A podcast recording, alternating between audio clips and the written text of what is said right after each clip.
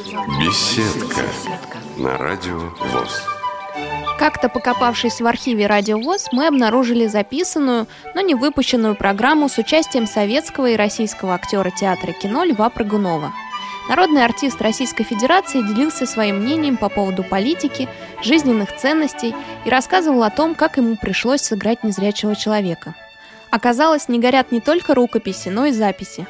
Так мы реанимировали интервью, взятое в 2012 году. Беседу ведет Илона Гольштейн.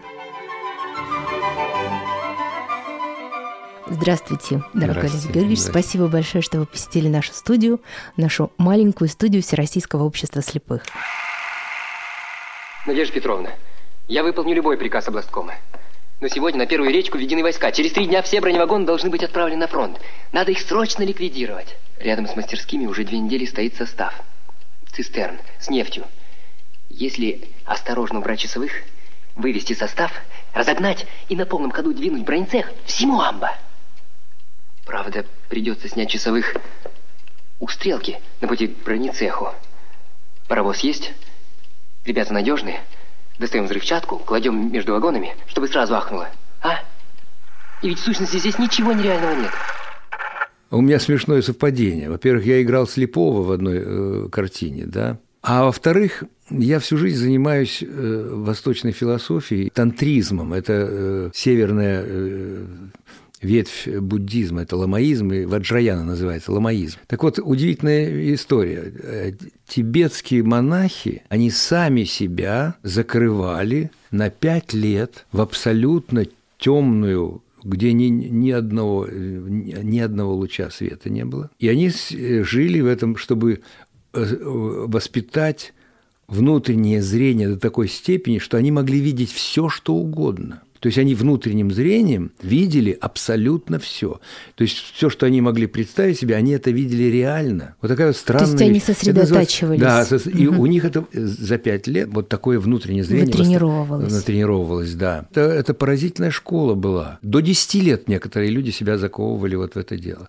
Но mm зато они потом могли разговаривать э, друг с другом мысленно. В Тибете очень трудно ходить, там 5, 5600 метров плата, на котором они рождаются, да, и поэтому у них вот э, mm там много очень практик, но одна из этих практик еще и была чтение мыслей на расстоянии. Они передавали, один настоятель мог спокойно разговаривать с другим настоятелем, сидя в медитации, то есть они оба договаривались какое-то определенное время, вот это сеанс, это удивительная вещь. Но были, там были уникальные люди, конечно, и до сих пор остались. Я уже говорил, что я потерял один глаз. В принципе, на самом деле, для меня, личного для меня, нет за исключением того, что я не смогу заниматься живописью, то, чем я занимаюсь, да, но я знал э, прекрасного художника э, Володю Яковлева, и был у него, он вот при мне, он рассматривал а, мы пошли звонить, 15 копеек он мог видеть только с двух сантиметров, разобрать 15 копеек. Раньше звонили не двушками, 15-копеечными монетами. Вот только на сантиметр он себе вот под... А дальше он ничего не видел. Но он писал замечательные картины. И это сейчас знаменитый художник Володя Яковлев. И в конце нашего экстренного выпуска самая свежая информация. Руководство города силовые ведомства берутся обеспечить безопасность всех жителей злополучного дома, включая тех, кто сейчас находится вне города. Для этого уже рассылается предписание соответствующим службам в региона. Иван Дмитриевич, простите за позднее вторжение. Вот услышал, что вы не спите, решил зайти, побеседовать. Входите, майор. Вас уже не удивляет, что я узнал вас, хотя вы не представились? Да нет. Ну и о чем вы хотели побеседовать? Да вот, хотел вас предостеречь, От чего? Иван Дмитриевич.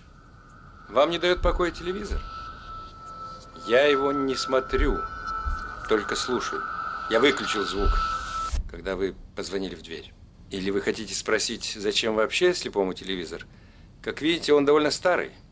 Я его приобрел задолго до того, как окончательно потерял зрение. Так что ж, прикажете его выкинуть? Ну так... От чего вы хотели меня предостеречь? Вы часто выходите на балкон. Сегодня днем вас видел. Угу. Это неосмотрительно с вашей стороны, Иван Дмитриевич. Понятно. Знаете, я в какой-то степени фаталист. Если мне суждено стать очередной жертвой игрока, он меня и в квартире найдет. В квартире? Вы думаете, а что... вы разве не думаете, что полгода готовить такую операцию и не внедрить в дом своего человека было бы, ну, по меньшей мере странно? Вопрос это только внутреннего мира. Человек, который зрячий, который не знает, куда себя деть, который не знает, что такое, у него скука. Меня поражает, как можно скучать, когда есть сотни тысяч книг, и если ты будешь читать каждый день по книге, ты все равно прочитаешь всего несколько тысяч книг. И то ничтожное количество, да? Угу. Помимо книг есть еще и просто образ мыслей, просто есть философия внутренняя. Э, у китайцев, я занимаюсь, я говорил уже, древним Китаем, так вот, даос, даосы очень любят гулять внутри себя. И они внутри себя, это одна из, одна из медитативных таких практик, они гуляют по своим всем, по, по своим всем органам и улыбаются им. И они заставляют улыбаться любой, любую клетку в своем организме. То есть они, они изнутри себя всего обследуют Понимаете, это, для, это удивительное э, такое состояние. Им для этого не нужно зрение. Я просто рассказываю угу. о, о том, что есть какие-то даже преимущества. Потому что при, при утере какого-то одного качества у тебя обостряется другое да, качество. у тебя развивается. Да. Развивается это.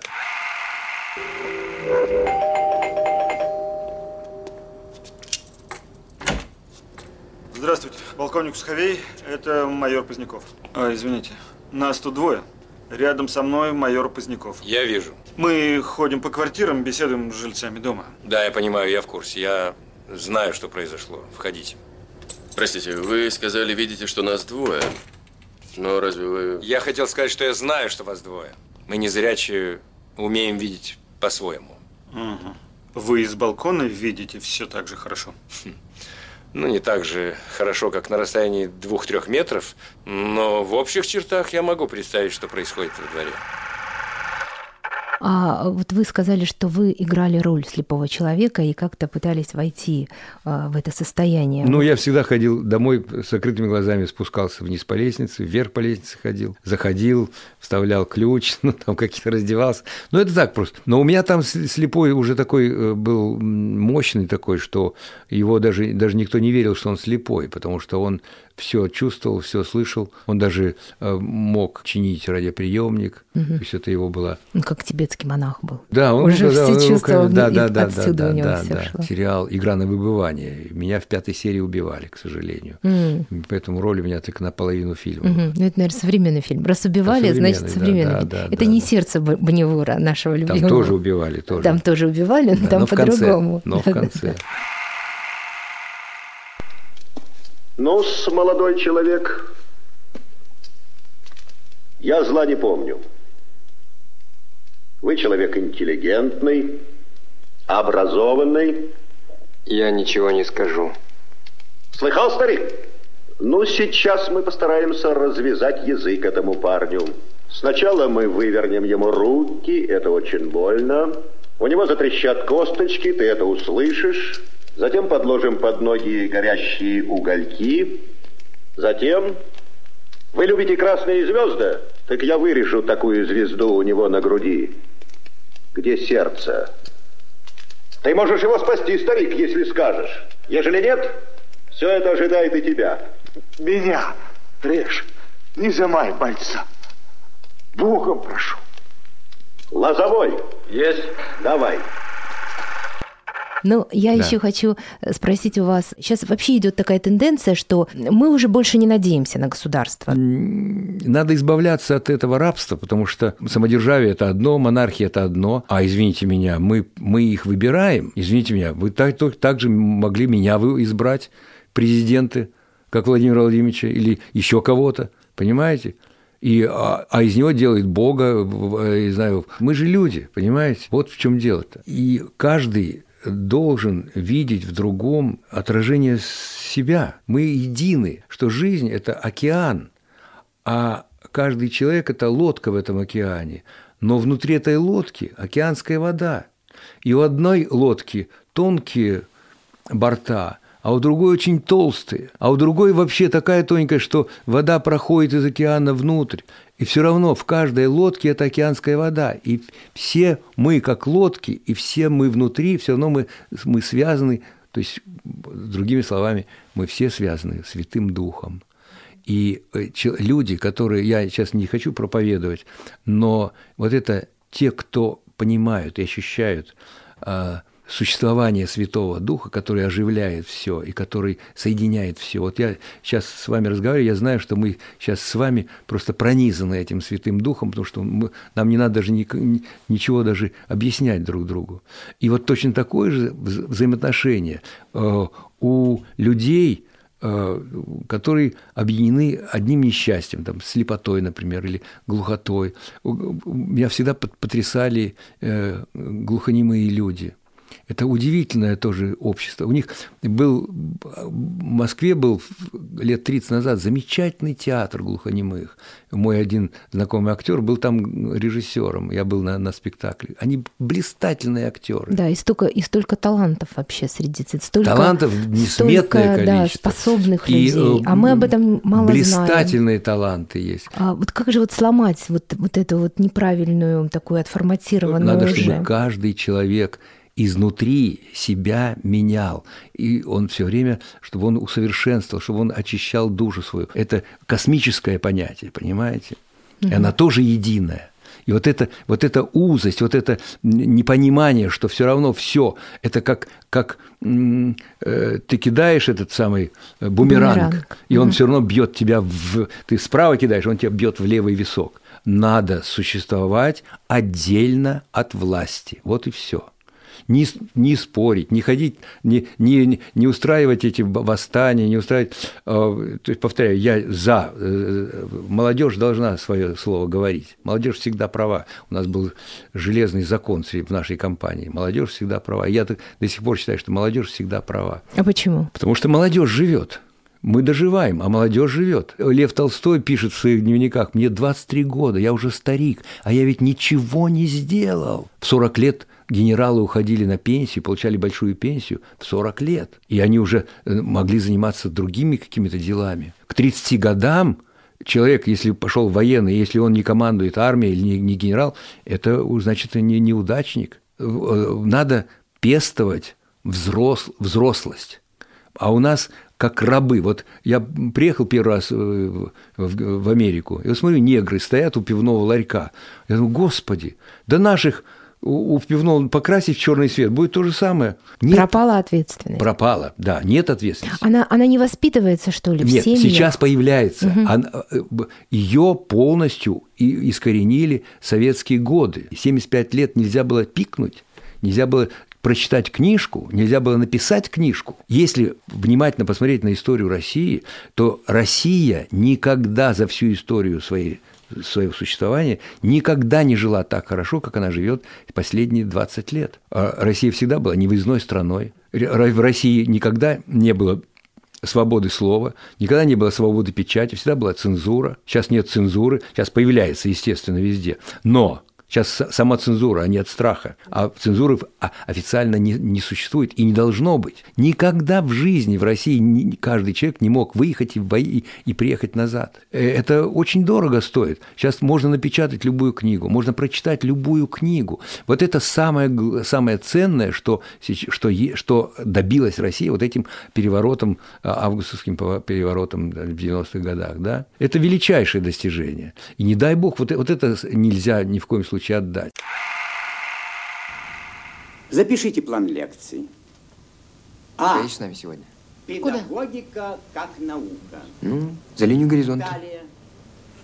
Учитель а? советской школы. Поедешь? Учтите, что этому вопросу на экзаменах будет уделяться а что это такое? внимание. Ну, Основные понимаешь, задачи экскурсия, загородная, с музыкой. Основы дидактики. А кто еще поедет? Система кто? школьного образования. Я спрошу, мам. Товарищ Бондаренко, так в чем заключаются основные задачи? Задачи. Так. Задачи. Угу. Какие задачи? педагогики. Перед педагогикой как наукой, разумеется, стоят свои конкретные, точно сформулированные задачи. Они безмерно важны и не менее глубоки. Задачи эти должны отражать объективную действительность и быть устремлены в будущее. Ну, а конкретнее? Ну, эти задачи представляют огромный общественный интерес и стимулируют дальнейшее развитие. А вы ближе, ближе к делу. О, вы знаете, есть такая песня. Учительница первая моя. Хорошая песня. А я вот... А я не помню своей первой учительницы. Не помню, как она выглядела, как ее имя и отчество. Не помню. А вот нас здесь очень много. И все мы должны стать для кого-то первыми. А вот как ими стать? Вот как стать такими, чтобы запомниться на всю жизнь? Ну, наверное, в этом и есть задача педагогики.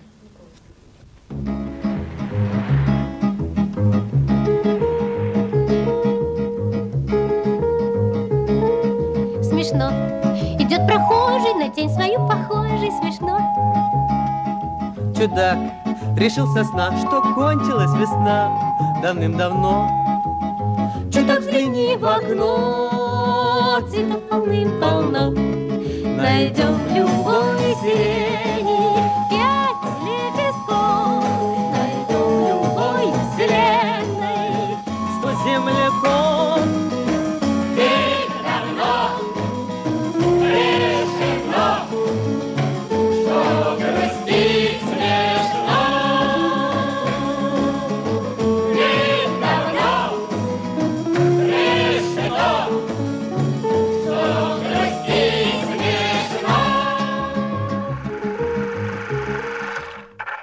Я повторяю, жить, когда я вспомню безумные очереди.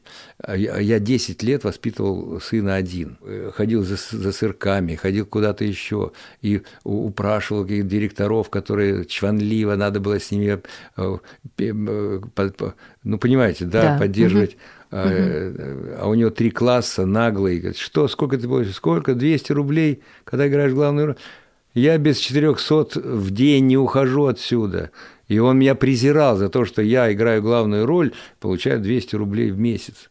А то, что он мог дать мне сырок для моего сына. Я был сейчас, сейчас прекрасные города. Я проехал, по, по Приморью.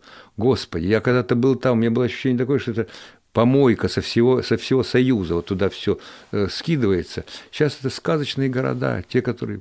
Я был в Петро... Ничего более страшного, чем город Петропавловск на Камчатке, не... я не видел чем Находка, порт Находка. Владивосток Там был прошло мое детство, и мне кажется, оно такое красивое, такое всё Ваше это. детство намного позже, Да? чем я когда был. Я был там в Мгм. 59 году, в 60-м году. Сейчас я был очарован Петропавловском на Камчатке. Просто очарован. И люди, лю- люди не хотят оттуда уезжать. А раньше все хотели. Раньше зарабатывали, приехали и сидели на чемоданах. Все северные. Я был э, в Ханты-Мансийске в, в конце 50-х, в начале 60-х годов. Страшнее города не было. Вообще на свете не было. Сейчас это э, просто сказочный город с прекрасными дорогами, э, с музеями, с громадными домами, с потрясающими пятизвездными о- отелями.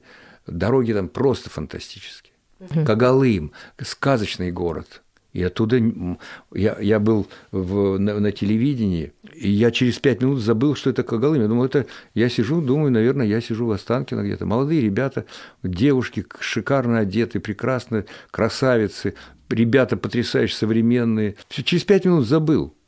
А это город, который ж- среди болот построен просто. Мгм. Это, нефтегазовый город, но сказочный. И много таких городов. Э, Весь юг, вот э, от Таганрога недалеко, Таганрог замечательный. город. Вся, я прое- проездил по всей Волге недавно. Это просто возрождаются города, какие Саратов сказочный, Нижний Новгород. Почему-то Нижний Новгород сейчас объявили э, в интернете самый вымирающий город. Полная чушь. Это процветающий город. Казань – это вообще грандиозный город. Ярославль – великолепнейший город. Великолепнейший. Сейчас из Москвы бегут туда жить в Ярославле, потому что Кострома – прекрасный город. Э, сейчас очень много маленьких городов, которые начинают жить прекрасной своей жизнью. И я считаю, что только так и надо сейчас жить. И главная ответственность. Просто ответственность каждого за Да, с- да. свою жизнь. Да, за свои совершенно. поступки. Только, только. Хватит колхоза. Виталя, А. есть Бонневур на свете? Есть, коли о нем в газетах пишут. А ты с ним встречался? Приходилось. А я прочитала ту книжку. Ну, про Пугачева, что ты мне дал. Неужели же все оно так и было? Ну вот что его предали, потом бросили. Потом эта ужасная клетка, куда его посадили. Вот почему он такой человек и не спасся? Жизнь не сохранил. А что жизнь, Танча? Жизнь сохранить не главное. Да и не всегда можно. Все равно умрем. Важно прожить ее. Ну, понимаешь? Вы читали стихи сегодня. Да. Это были замечательные стихи. Самое первое стихотворение, которое вы прочитали. Это стихи Олега Григорьева, очень известного э, поэта в Ленинграде, моего Мгм. э, одного из моих ближайших друзей. Когда я при- приехал однажды на день рождения нашего общего друга и чуть-чуть опоздал, пошел, когда уже все сидели, первым закричал Олег Григорьев, Левка, иди скорее сюда, поговорить надо, пока я не напился. И с ним можно было говорить только пока он не напьется, вот, как, как с художником э, Зверевым. Русский человек был. Русский. Да, так вот, э, он выпустил замечательную детскую книжку стихов. Стругали рубанком доски, смастерили качели, качались четыре недели. Так они укачались, что когда попроща... распрощались, Сергей пошел в дом к Сергею, а Сергей в дом к Сергею. Света мне не по плечу. Я ходить с ней не хочу. То есть я ей по плечо. Эх, досадно до чего. Говорит она со мной, я ее не слышу. А ведь прошлой весной я ее был выше. За одно лишь лето, в 90 дней, стала в классе света всех длинней. Танцевать с ней не хочу. Света плачет, я молчу. Говорит, уж ты прости, надо было не расти. Нашу пару засмеют, праздник станет адом, шпингалетом назовут, с каланчою рядом. Я уж лучше подожду до другого лета, может, тоже подрасту. Не росла бы Света. На скатерть во время обеда выполз такой таракан, что если стаканом накрыть таракана, таракан увезет стакан.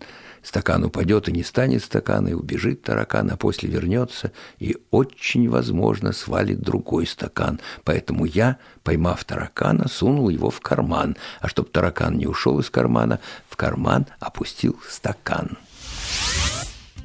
Качалась Галя в гамаке и ела абрикосы. Почуяв сласть в ее кульке, слетелись злые осы.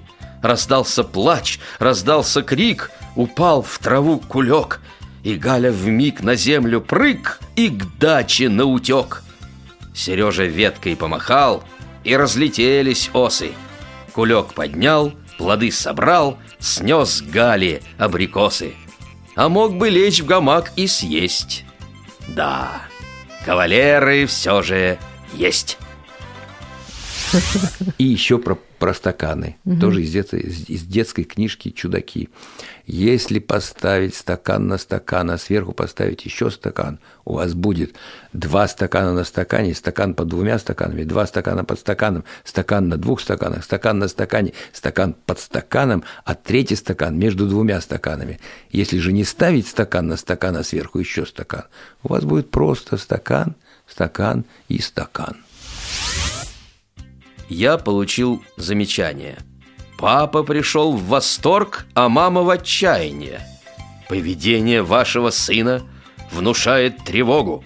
Он изучает йогу. и вместо руки подает ногу. Детям, конечно, полезно, в движениях разнообразие, но бегать по потолку – это уже безобразие. Законов физики не признает он совсем. В коридоре на люстре качается, за партой сидит в позе дзен. Терпенье мое кончается, и хоть он учится на отлично, поведение его неэтично, даже, можно сказать, разлагающе. Физрук под его влиянием ходит как-то летающе, а учитель ботаники цветами порос. Химик на уроке превращается то в ртуть, то в купорос. А учитель истории то в Цезаря, то во льва, а то в гладиатора. Ну у нас же школа, а не подмостки театра. Вот и я поддался йоге немножко – Улетаю из класса прямо в окошко, хоть в школу вхожу через парадные двери.